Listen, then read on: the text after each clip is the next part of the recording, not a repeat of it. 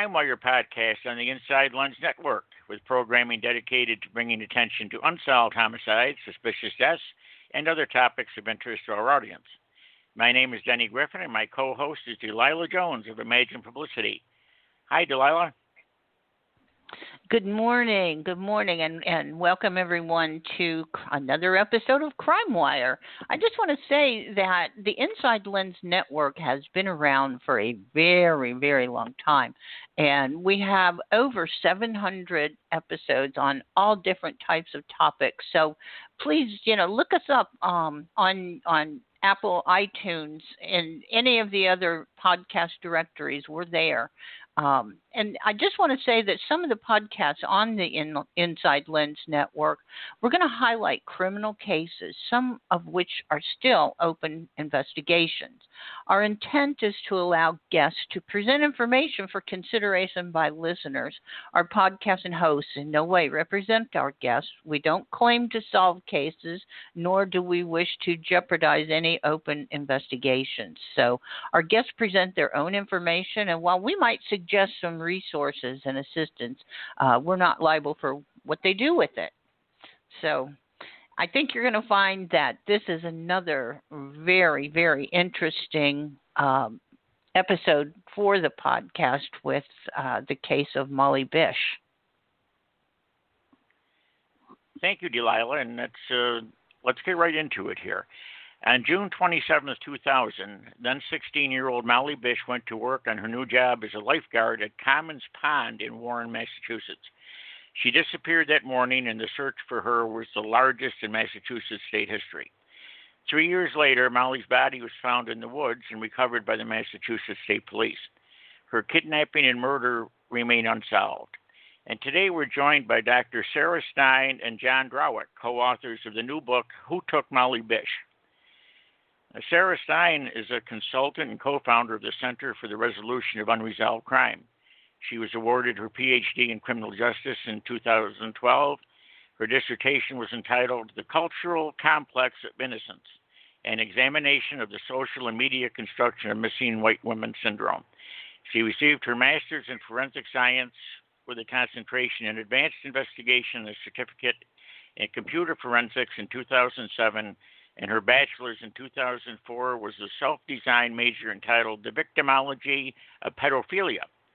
She has consulted for numerous families and law enforcement agencies regarding unsolved crimes and has taught at three universities in Georgia and Massachusetts. She has also co authored two texts on cold case and published several articles related to the topic. Her two most recent literary contributions have been a chapter Politics of Murder and the Challenges of Cold Cases in the text entitled Survivors Shocking True Stories about America's Pursuit of Police Transparency and Justice, uh, which I'm familiar with, uh, compiled by the Transparency Project. And a chapter Criminals The Shadow Bearers of Society and Map of the Soul Shadow Our Hidden Self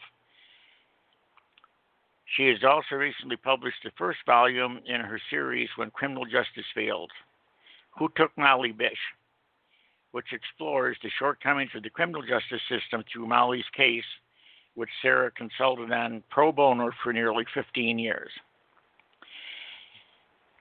John Drawec has been a Massachusetts attorney for over 20 years. He's a retired detective lieutenant for the Massachusetts State Police, where he was a supervisor in crime scene response and an internal affairs investigator. John also was assigned as an instructor in law as a member of the Massachusetts State Police Academy. After retiring from the state police, John worked as the director of forensic sciences at Western New England University, where he developed the forensic biology and forensic chemistry majors through curriculum development and increased laboratory sessions within each major. John left academia in 2019 and was bestowed the title of Professor Emeritus upon his retirement. During his duties with the state police and the university, John received advanced training in all aspects of forensic science disciplines and has completed basic and advanced training in homicide investigation, bloodstain pattern reconstruction, friction ridge scan classification and identification, and footwear examination. He has testified numerous times as a forensic expert and investigator in many death cases, including high profile homicides.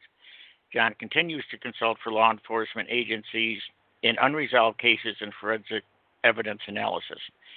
Sarah and John, welcome to CrimeWire.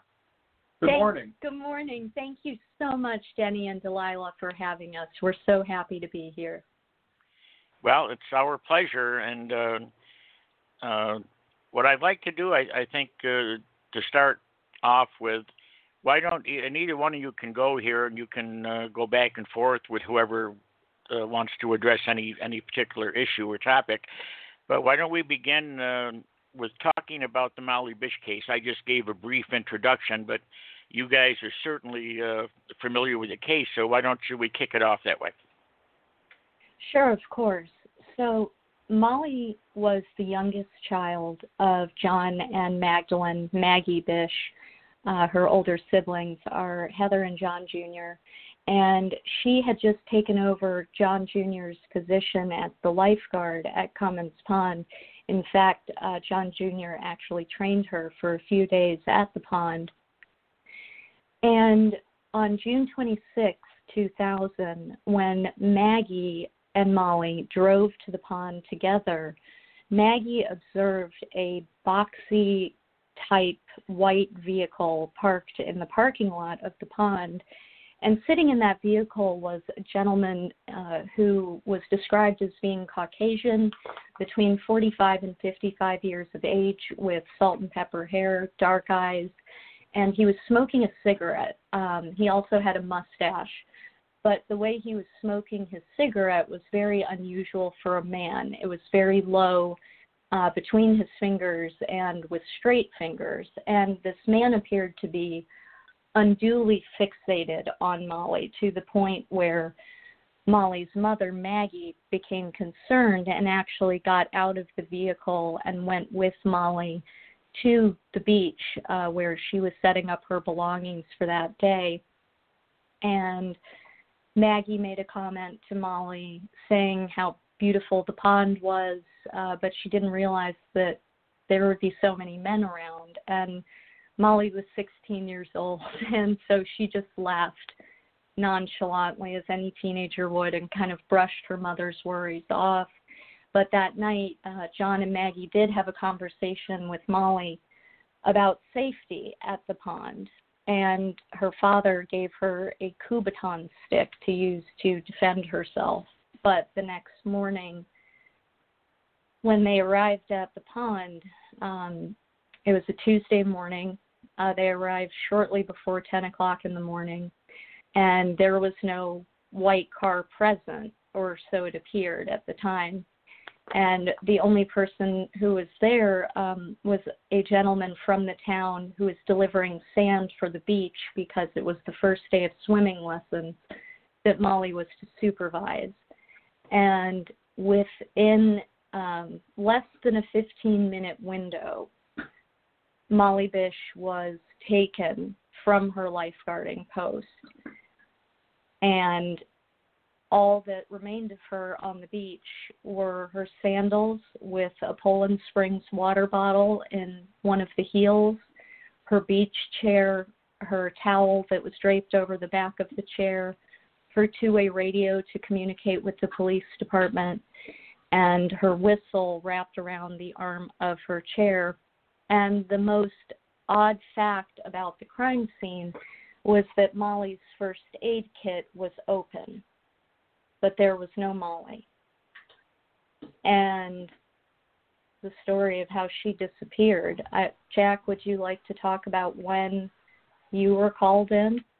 Um, I was assigned as a supervisor in the crime scene services for the Massachusetts State Police, uh, covering the four western counties of the Commonwealth and it was later in the afternoon that we actually got called in. Um, the area was covered by the crime scene services section um, located at Devens, which covered central Massachusetts.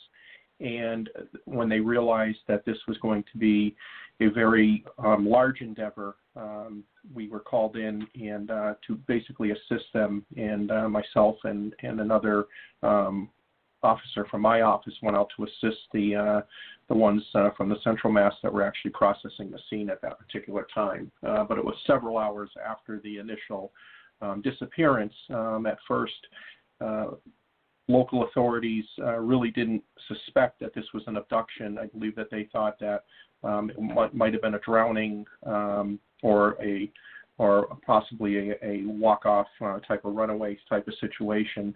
Uh, so they really weren't um, focusing on preserving the scene at that particular time. But once uh, time went by and it became obvious that um, something else was going on, um, that's when they basically called in the state police to to assist. So the search went on for Molly uh, for almost three years, almost three years, and the Massachusetts State Police and numerous other agencies put everything that they had into that search for Molly because her one of the factors I believe her father John at the time was a probation officer uh, in the state. And his connection with law enforcement was very close. And so law enforcement viewed this as one of their own had gone missing. And finally in 2003 um, law, uh, the Massachusetts State Police had been pursuing all options in the investigation right up until the very end, which is certainly appropriate. But one of those considerations was the fact that Molly had run away. And it was discovered that the night before Molly disappeared, she had made a phone call to a friend in Florida. And they determined that would be a logical place for her to run to. And they had two unrelated witnesses call in to the Massachusetts State Police and say that they had seen Molly in Florida.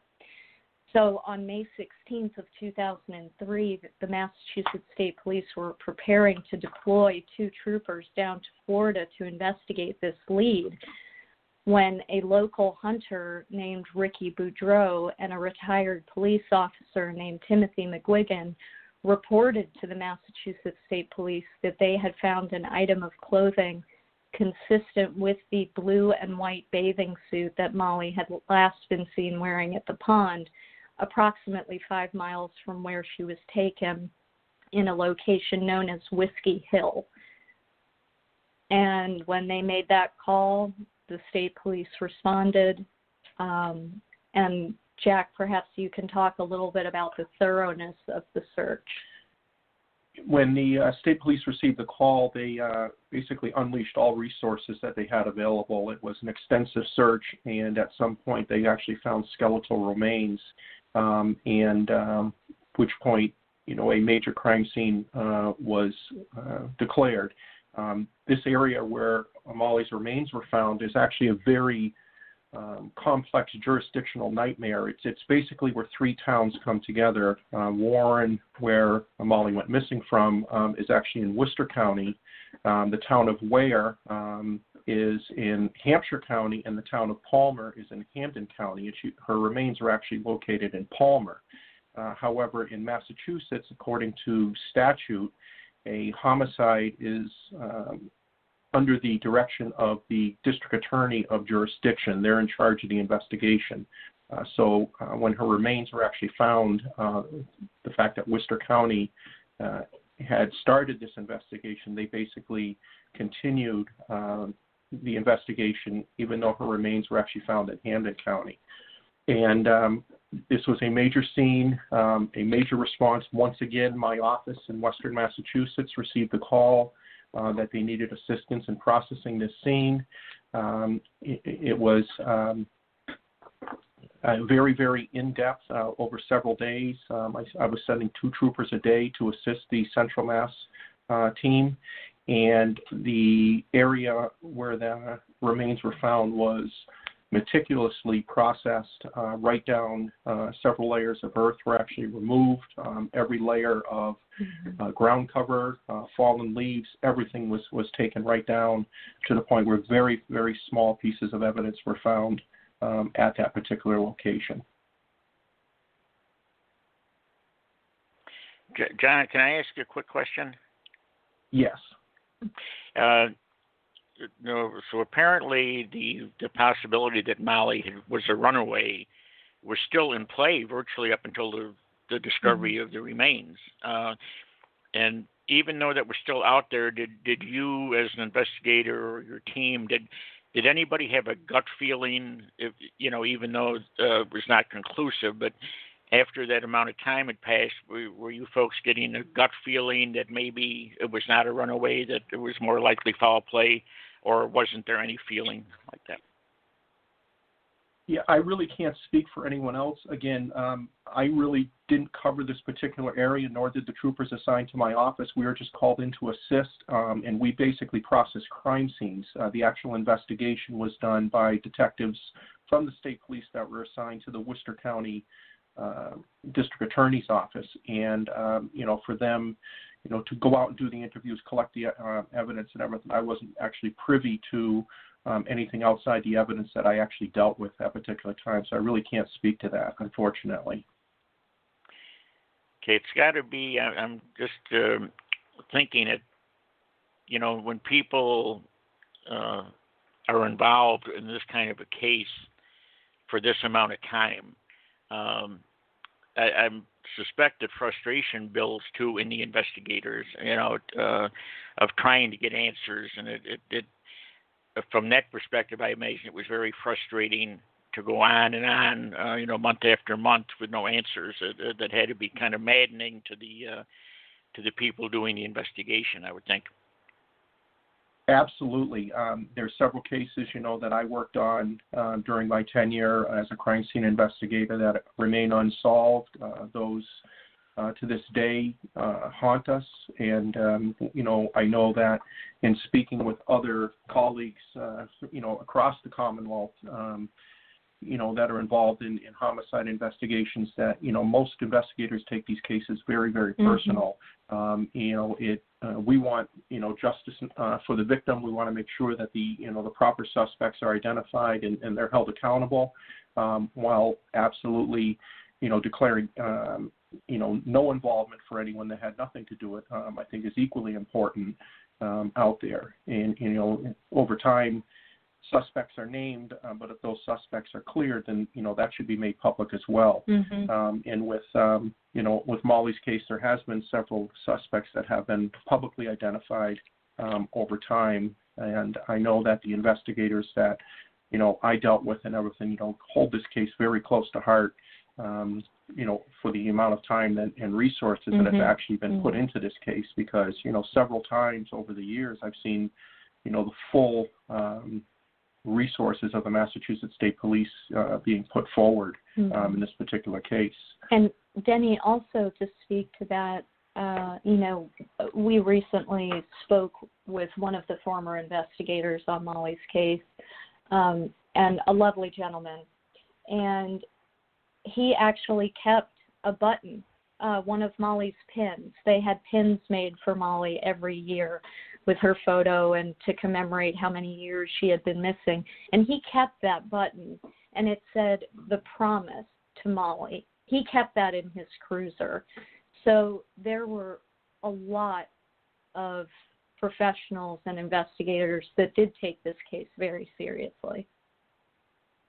Now, well, can we, can, Oh, I'm sorry, Denny. Go ahead. Uh, I was just going to say, uh, so now we have the remains found. We know Molly is not was not a runaway. Um, and then Sarah, you became involved, uh, I believe, around this time or sometime after that. Mm-hmm. Um, would you explain, uh, you know, how you became involved with the Bish family and so on and so forth? Sure, of course. Um, I was an undergraduate at the time, and I was well into my major, which was the victimology of pedophilia. And when Molly's remains were formally identified on June 9th of 2003, I read an article about it, and I remembered having read about Molly's case when I was a senior in high school. And that was when she had just gone missing. And at that moment, when I was reading that article about her remains being found, and I was remembering having read about her in high school, I was touched and compelled. And I felt that since this was what I wanted to do with my life, maybe there was something I could do to help, even if I was only an undergraduate at the time.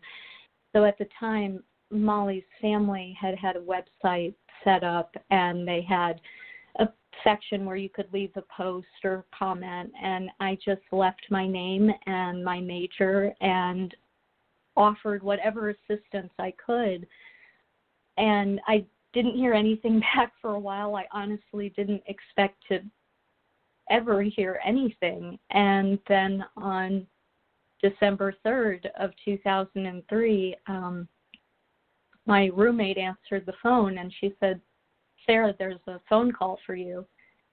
And I said, okay, who is it? And she said, someone named John Bish. And my heart just stopped. Uh, it was Molly's father uh, who was calling me. And he asked me, even though uh, I was a young undergraduate at the time, he said, Will you help?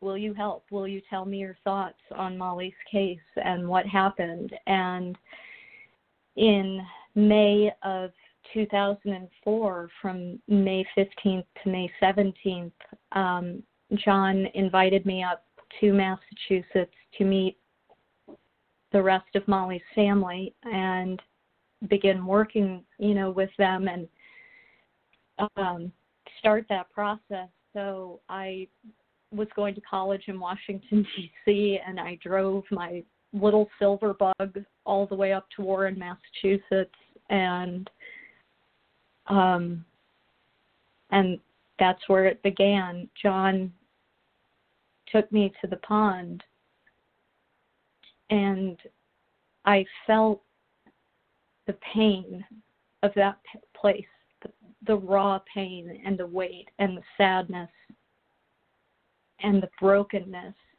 And there's a little bridge that goes from one end of the park to where the beach is. And John and I walked over that bridge, and there were yellow ribbons tied everywhere for Molly. That was her symbol. And to this day, there are still the original yellow ribbons hanging in some places in Warren. And we walked across that little bridge, and John untied one of the yellow ribbons and handed it to me. And he said, We really can't afford to pay you anything, but I hope you always remember Molly. And at that point, there was an understanding between the two of us that I would do whatever I could to find justice for Molly, for his Molly. And that's how it began. And I worked on her case pro bono for nearly 15 years. I sense from your voice and from previous conversations we've had that this case was uh, quite an emotional uh, one for you. Am I correct?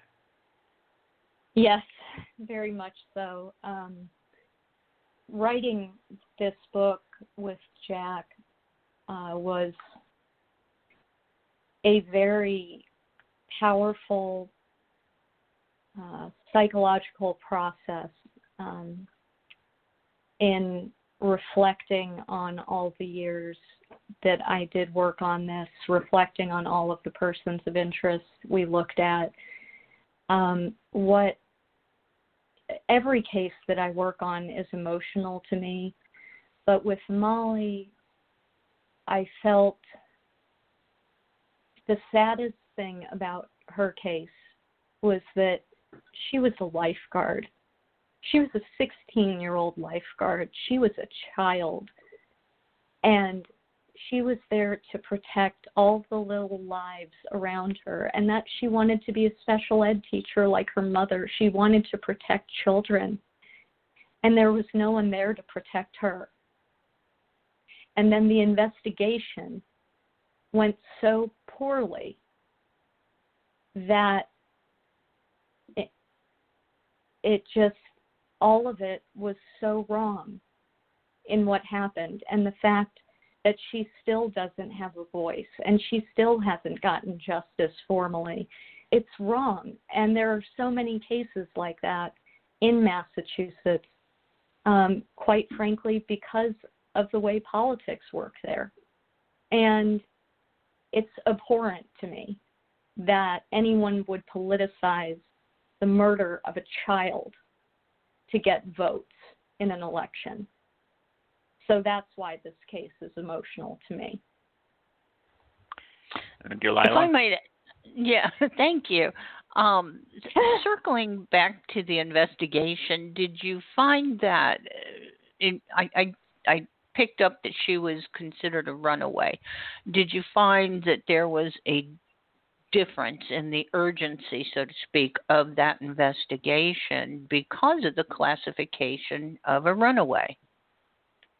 Well, they never formally classified Molly as a runaway, and quite frankly, the Massachusetts State Police was handed a disaster when they took over that investigation because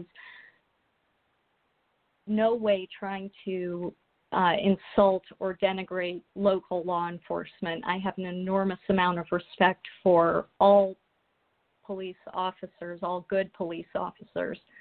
But the local department in Warren was approximately a six man department at the time that Molly went missing. And quite frankly, in these rural areas with rural police departments, they don't necessarily have the funding, the manpower, or the training to be able to accurately assess this type of situation. And so, what happened in Molly's case, the day she went missing, the parks commissioner uh, was told that she was not at her post. He waited until approximately 11:40, I want to say, to contact the local police department. The local police department then did not contact Molly's mother until approximately one o'clock that afternoon to inform her that her child was missing. And in these particular circumstances, you need behavioral experts readily available or people who are trained in behavioral and crime scene analysis readily available to say, this is not a runaway case. Her shoes are here. Her supplies are here. Her first aid kit is open. She didn't go anywhere. One of the first witnesses told Timothy McGuigan, the retired police officer, that she had observed a swath like pattern on the hill behind the beach, indicating that someone might have been dragged. That entire crime scene was not preserved, and it was unintentional. It was that they were looking everywhere they could think of to look for Molly, but civilians, police officers, everyone was going all over this pond and beach until the Massachusetts State Police got there. But the tr- the real tragedy of this situation is that in all likelihood by the time the Warren Police Department called Maggie Bish to let her know that Molly was gone, she was statistically most likely already dead you have in these types of situations at most a three hour time window to find that child alive. And the statistics just decrease from there. And that was the first real tragedy of Molly's investigation going awry was the fact that people didn't recognize that this wasn't a runaway case. They didn't listen to Molly's family when they showed up distraught at the pond saying she never would have left. She never would have left. Her her shoes are here. It was the first day she was alone at the pond. Uh, it was the first day of swimming lessons. She was nervous about that. And on top of that, Maggie kept telling police officers if she was in the water, her shoes would be in there with her because Molly never liked to go into the pond without her flip flops on because the and I can attest to this personally. The bottom of Comins Pond is disgusting. It's filled with leeches and mucky and it's it's just gross. So law enforcement chose not to acknowledge critical victimology information in those first critical hours. And that caused a severe amount of damage to Molly's case. You know, I I can't help but think, uh, you know, talking about the various jurisdictions uh, that got involved and so on. The um, a, case I'm quite familiar with about a deceased Fort Drum, New York uh, soldier. Um, there were three different agencies involved in that at various times. It started out as a missing person, which involved the local city police department, and the Army CID treated as an AWOL soldier. And then when the remains were found, uh, the county sheriff took over, and it was uh, ha- having so many uh, hands in the pie, uh, there were a lot of problems with that investigation as well. Uh, things were missed, uh, evidence mm-hmm. wasn't preserved. Uh, there were some mm-hmm. gaps because uh, nobody seemed to know what the other party was doing or had done. It was a, a poor communication. Very, very frustrating because, like what you're saying about Molly's case, once these things happen and uh, uh, the investigation gets off on a wrong foot, and then stays on the wrong foot, uh, it's almost impossible in a lot of cases, I think, to recover from that and undo those problems. The bottom line, Denny, if you'll allow me to answer this one, is that you can't turn back the clock, as you said. You can't turn it back. Once that information is lost, it's lost. And one of the most frustrating aspects of Molly's investigation was the lack of transparency from certain offices, and I will include the district attorney's office in this, to acknowledge what agencies were actually involved in Molly's investigation. We've heard things over the years that the FBI had been involved. We heard things that other state agencies had been involved, but there was no clarity as to which agencies were actually involved in Molly's case. And in Molly's case, they received over 70,000 leads regarding her disappearance. And that is an enormous amount of information for any law enforcement office to handle. And God knows where the rest of those leads went. So it really was a difficult situation. What do you what do you have to say to some of and I know this happens everywhere where like you brought up earlier the smaller agencies or or police departments don't have funding, don't have manpower, don't have the knowledge and training to possibly handle a case of bigger magnitude.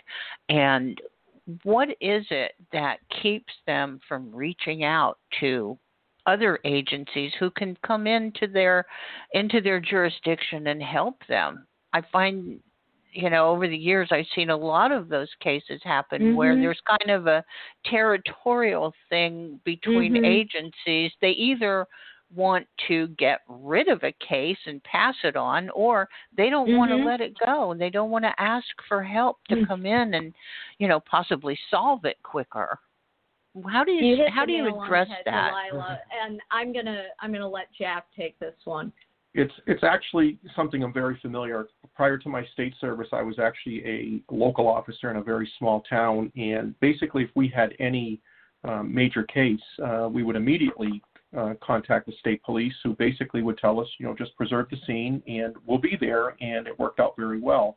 Um, unfortunately, in this particular case, I think um, the first responding um, entities because it was not only the Warren Police, but it was, um, I believe, fire personnel and and others um, that showed up.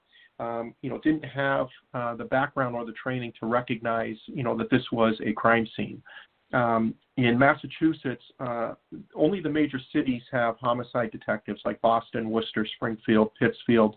Um, all other um, cities and towns basically rely on the Massachusetts State Police that are assigned to the district attorney's offices uh, to conduct major crime investigations uh, simply because they don't have the resources um, or the training and education to to do that type of investigation.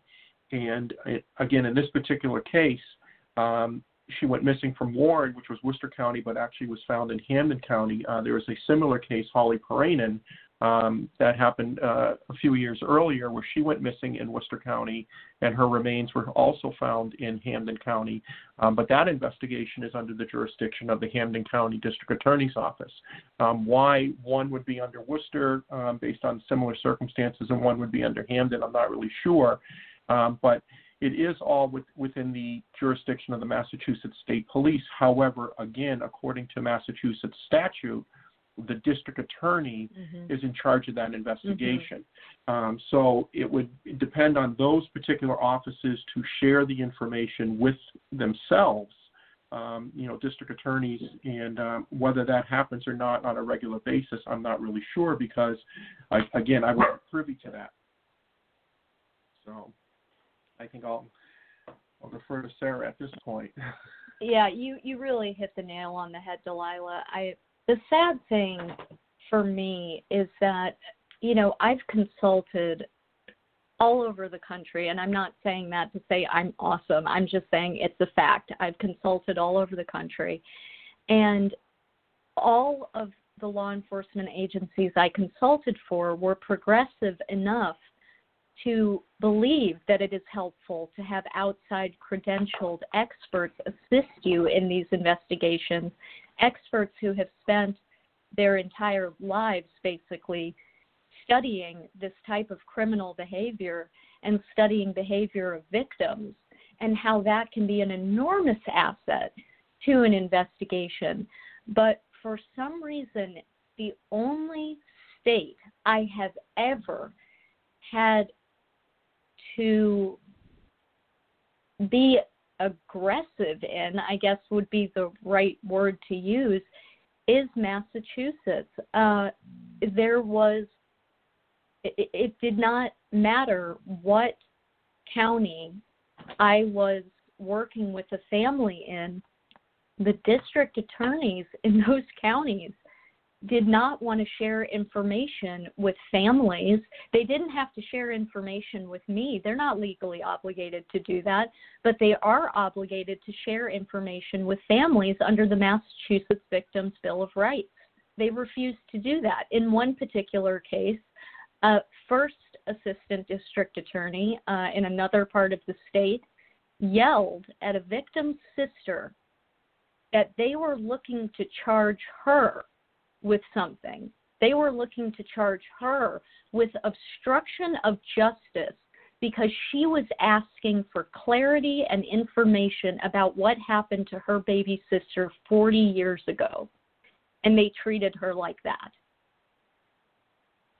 So again, I hear stories like this every day with you know with mm-hmm. missing persons cases that uh, you know we always we always advise families to create a good relationship with their detectives and and the Absolutely. agency itself and they a lot of them do some of them don't but you know most of mm-hmm. them follow that direction if they have the the proper advocacy and still run mm-hmm. across those brick walls where they I don't know if releasing information is something that is across the board, and I, I know it's been very difficult for a lot of families to get any information whatsoever on the status mm-hmm. of their case, mm-hmm. other than oh mm-hmm. well, we're still looking into it, and that's just not satisfying. I mean, no, these families it's, want to acceptable. see comp.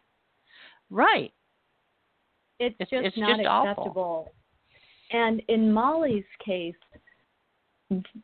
Molly's family for the first two weeks that Molly was missing, they were sequestered in their home by law enforcement. They were told, don't to the media, don't talk to them because the perp could get angry and he could hurt Molly. And when I became involved, Maggie sat there crying and said to me, I just keep thinking, what if he had her for two weeks? What if he had her for two weeks and we sat here and we did nothing? And they didn't even get a victim advocate from the district attorney's office until Molly's remains had been found. So they were essentially kept in the dark for almost three years. And during my tenure with working with them, the communication was not much better. And it was shameful. Again, another project for the Transparency Project. Indeed. Um, Indeed, because transparency is the issue. Transparency is the issue. At least give these families the truth of what you know. And if they've been eliminated as suspects, if all of that has happened, then give them that information. So, you know, I was thinking about what John mentioned about uh, when he worked for a, a small police agency in Massachusetts, and how if there was a, a major crime, uh, they would immediately request the assistance or turn it over to the state police, who had the, the manpower and the resources and expertise uh, to handle the case. And the, the job of the, the small agency would be to hold the fort, preserve the scene, do traffic control or whatever until the state police could uh, could respond. And I worked for a small uh, sheriff's department in central New York, and we were in the same situation as John described. Small agency, we didn't have access to lab services or that type of thing. We we were very limited in what we could handle, and we immediately, if there was a major crime, uh, called our state police, uh, New York State Police, to come in.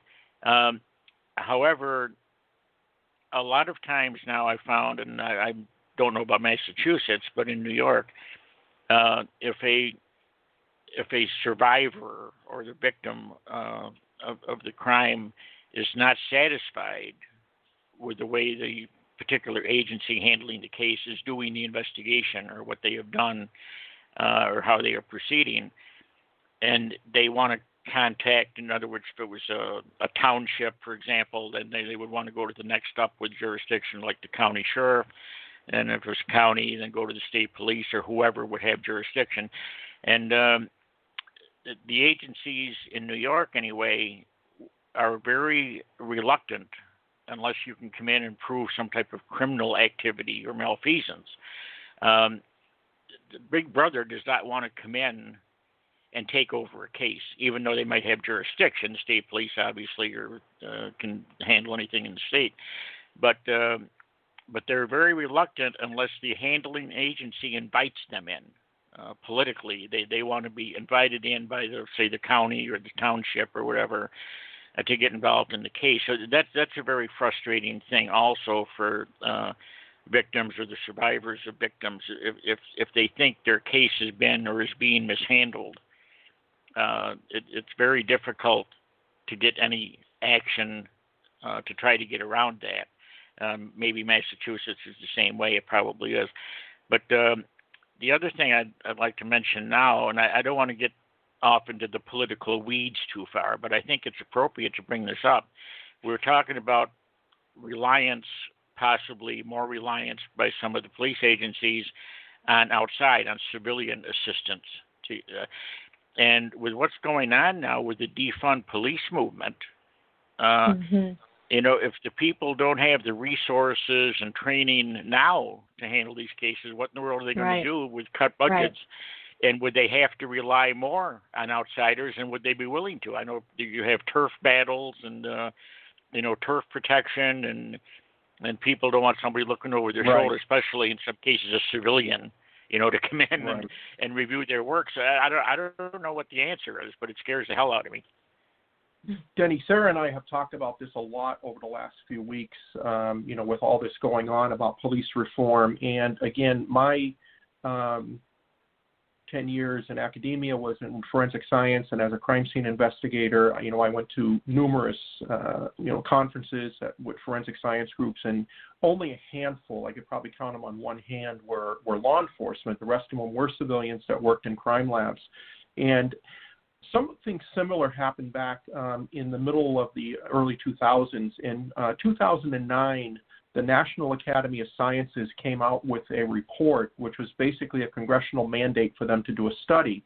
Um, and it's sometimes referred to the, as the NAS report, um, but it, the actual title is Strengthening Forensic Science in the United States, A Path Forward.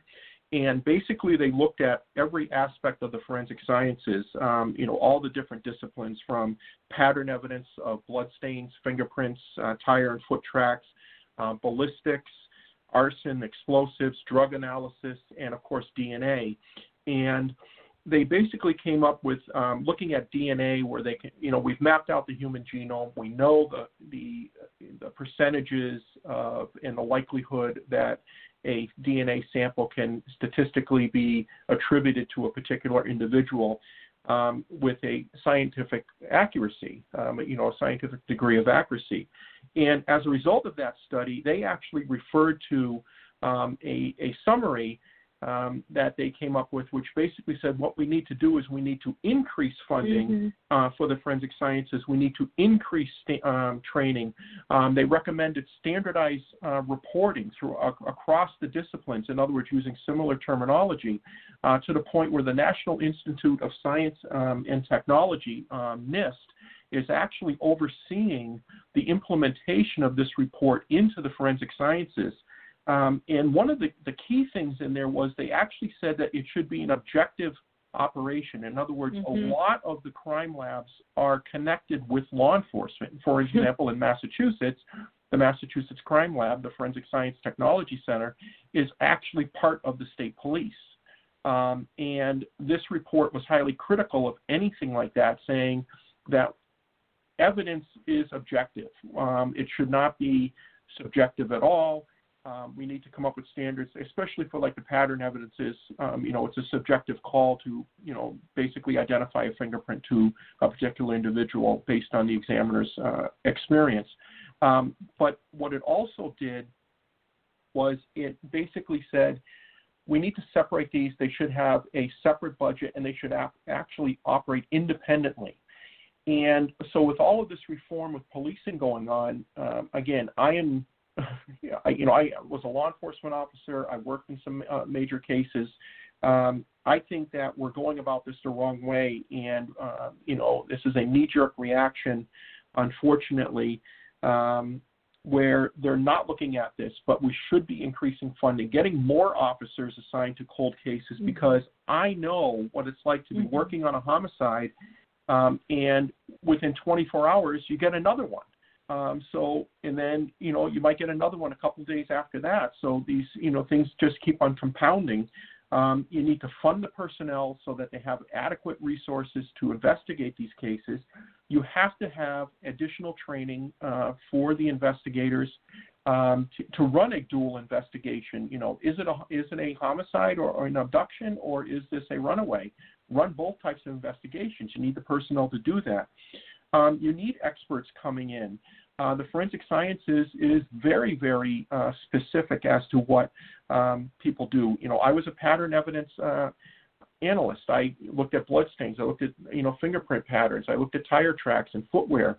Um, I wasn't a ballistician. I wasn't a drug um, analyst. I wasn't a DNA expert. And what you need is you need those types of people to coming in and looking at the evidence from these cold cases and saying, how has technology progressed to the point where um, maybe we can get some evidence that was previously hidden?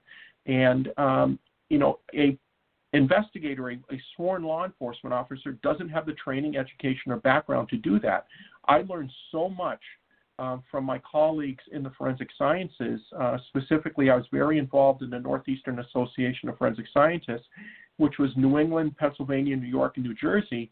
Um, and you know, some of these individuals that they were they were the top of the game. They they knew what to look for um, based on their expertise, and uh, we need to do that with all of these cold cases. We need a set of fresh eyes uh, mm-hmm. coming in and analyzing the evidence and saying, is there something now that we can do, or is there something that was overlooked years ago um, that now we can we can go forward and try to get some results um, from the evidence that has been you know sitting here for years. And also, just to follow up on that, Jack, uh, you know, when I researched this um, for this book, the average salary for a police officer as of May 2020 is $56,000 a year which is also the same amount I made as a full time college professor, which is a little disturbing as well. But you that is an abysmal number. And in Massachusetts, they actually there was a piece of legislation called the Quinn Bill, and it incentivized further education for law enforcement, and that bill was defunded years ago it was defunded years ago. And so I agree fully with Jack in that we defunding the police we I feel and this is just my personal opinion as a human society are not evolved enough to exist in a lawless society or a society without accountability for your actions. What we need to do is recognize police officers for the professionals that they are, and by doing that, pay them more and require more education. They need the education. When I consulted in the Netherlands, for example, the detectives there, before they were even allowed to commence a homicide investigation, they were required to do what's called a literature review which is to examine all previous types of related crimes, the scholarly research that has been done on those crimes, and the behaviors involved. And then they could begin their investigation. But they had to educate themselves first. And their solve rate is in the 90th percentile, where ours is sitting eh, somewhere in the low 60s. It's abysmal. And another another sector is the volunteer sector, where you have maybe retired experts uh, that could actually get give their expertise, and through nonprofits, trying to get mm-hmm. funding for nonprofits. It's it's you can't do a job for if if you're in a nonprofit because you're constantly no. fundraising. So it's no, it's you, a it's a revolving honest, door. It's, it makes you dizzy. It is it is, Delilah. It is, and that is one of the most challenging aspects of all of this. Is where is the money going to come from? But one thing I can say is that I supported myself by teaching uh, and writing and things like that. That allowed me to never charge a single family or law enforcement agency for work on a case aside from perhaps travel expenses and lodging. And a lot of our colleagues, mine and Jack's colleagues in the field of forensic science and criminal justice, and these experts who are available to help, won't touch a case unless they get a $5,000 retainer, a $10,000 retainer. If families and law enforcement had that kind of money, those cases wouldn't be cold. So people in our field n- n- need to step back and say, you know what, we have expertise that we can contribute and we support ourselves in different ways so we can afford maybe to look at some cases pro bono. Jack and I do pro bono consultations still with law enforcement and it's extremely productive. But people in our field also need to do their part and say, We'll do this at a reduced cost or no cost until the police can get the funding that they need to actually address the problems that are going on in this system. Um, you know, we almost could do another show just addressing these issues we're talking about now. Uh, maybe we should yeah. should schedule one at some point. Um, we're our time's almost up here, and I'd like to talk a little bit uh, for a couple minutes about the book. Would you would you tell us when uh, you decided to write it and so forth, and where people can find the book? Well, it's interesting. I I never intended to write this book.